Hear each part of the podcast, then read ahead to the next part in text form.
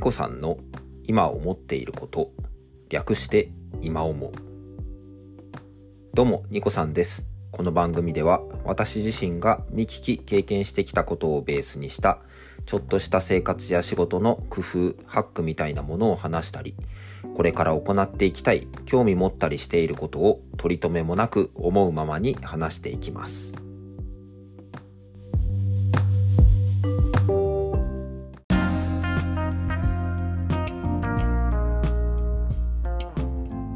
はい。ということで、97回目、4月7日の収録です。いつも聞いていただきまして、本当にありがとうございます。今回は、テクノロジーの進化、生活への浸透によって移動のハードルが低くなったと感じるというテーマでお話ししたいと思います。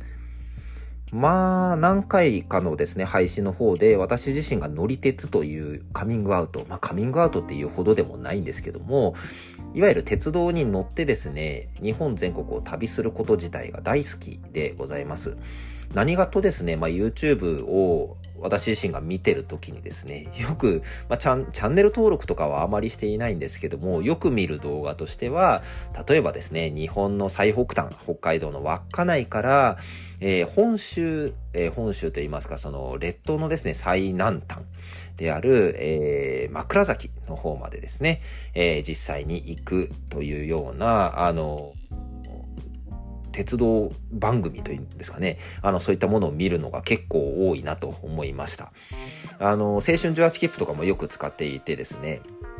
実際に、あの、1日のその、まあ、24時間で一体どこまで行けるかみたいなことをやってみたのも、まあ、昔ありました。えー、まだ覚えているのは、そんなに、あの、今だとね、大したことないかもしれないんですけども、えー、東京をですね、えっ、ー、と、0時過ぎに出て、えっ、ー、と、大阪を1日で、え普通電車だけで往復するというようなことをチャレンジした時もありました。まあ今ですね、その時に使ったあの列車というのは時刻表から姿を消してしまっているので、なかなか難しいかなというふうに思うんですけども、なんかもしね、時間がと、あの、取れた時にはそういったものにまた、あの、チャレンジしてみるのも、あの、いいなというふうに思いました。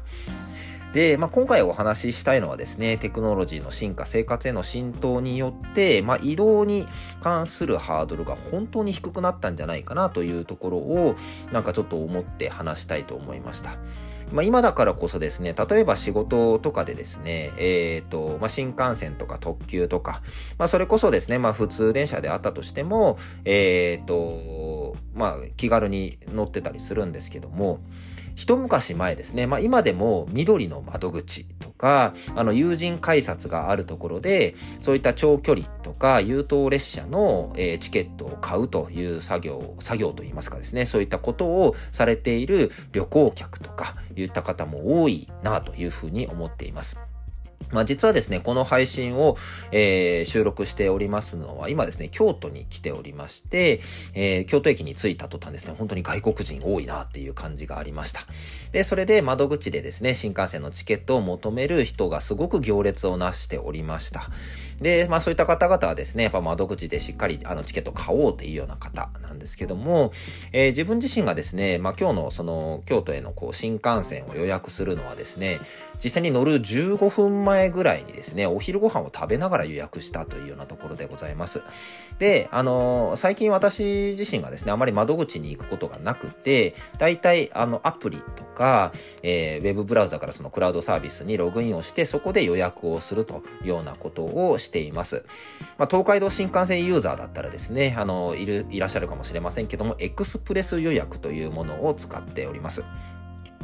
で、それはですね、例えばまあ5分前ぐらいまで、え、ー、と、座席の変更とか乗る新幹線を変更するっていうことが、容易に行うことができるんですね。で、もし、あのー、席が空いてなかったらなかなかそこに乗り換えることって難しいんですけども、えー、そういったものがですね、もう思った時に、思った場所でできるという時代になったんだなっていうふうに思ってるんです。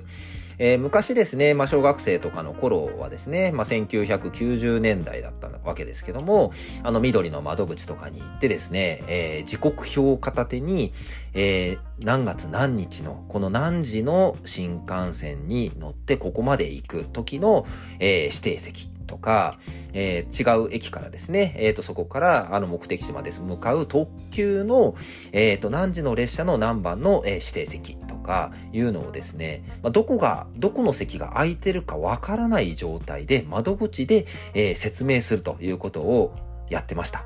えー、緑の窓口の前にはですね、でっかい時刻表があって、私自身時刻表超大好きなので、えっ、ー、と、この列車に乗ったら一体どこまで行けるのかみたいなことを結構探すのがですね、好きなんですね。なので、あの、駅に置いてあった大きい時刻表っていうのは見るだけで結構ワクワクしていました。でも、そこで調べてですね、やっとの思いで、あの予約をする。で、もちろんですね、何日か前に先に行っておかないと自分が乗りたいものに座席が空いてるかどうかがわからないので、それこそ最近で言うとその発売になるのは、その当日の列車の1ヶ月前っていうところがよく言われてたりもするんですけども、その1ヶ月前ぐらいにですね、緑の窓口に並んで、え、切符を買うということをしていました。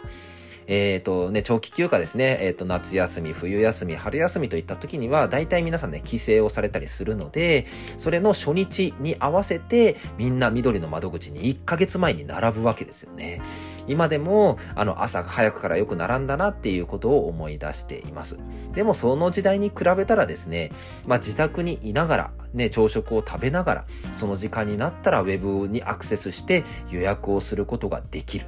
で、状況に応じて変更があったら座席を変更することができるのも窓口に行かなくてもできるようになったということ。さらには、その買ったチケットを自分が普段使っている交通系 IC カードに紐付けることによって普段通りのパスモで入場するパスモと言いますかですね交通系 IC カードで入場するだけでそのままその新幹線特急とかに乗り込むことができるっていうものがえー、最近生まれてるわけですね。ちょっとあの乗り鉄なので鉄道目線で言ってますけども、飛行機についてもですね、QR コードが事前に発行されて、当日 QR コードをかざすだけで、えー、搭乗手続きが行えるということ。はい、すごく便利な時代になったなっていうふうに思います。で、も、もちろん今今日話したのはですね、移動手段とか、えっ、ー、と、チケットを手配するっていうところだけにフォーカスをした移動のハードルが低くなったと感じる部分でございますけども、あの、世の中のですね、例えばバリアフリーとか、えー、いうところの、まあ、整備もたくさん進んでいって、なかなか簡単に移動できなかった方であったとしても、えー、そこがしやすくなるというような社会の努力っていうものが本当に見て取れるなというふうに思ったところでございます。まあ、現在がこういう形になっているので、この先一体どういうテクノロジーが人々の移動をさらにあの簡単にしてくれるのかなっていうところは、なんかこれからの時代の変化すごく楽しみにしていきたいなと思った次第でございます。はい。ということで今回はテクノロジーの進化、生活への浸透によって移動のハードルが低くなったと感じるについてお話をさせていただきました。もう完全にですね、鉄道目線でございました。はい。あの、いかがでしたでしょうか？皆さんがですね、普段、まあ、移動にどんな手段を使われているかっていうのは人それぞれだと思うんですけども、あの、こんな移動も楽だよっていうこともですね、なんか、ハックみたいなものがあったらぜひ教えていただきたいなと思いました。個人にしても団体にしてもできるのひらめきに出会えるような働きかけをしていきますし、もしこの番組をお聞きになられた方が、おっと思っていただけたのであれば、とても嬉しいです。それではまたいずれどこかで、バイバイ。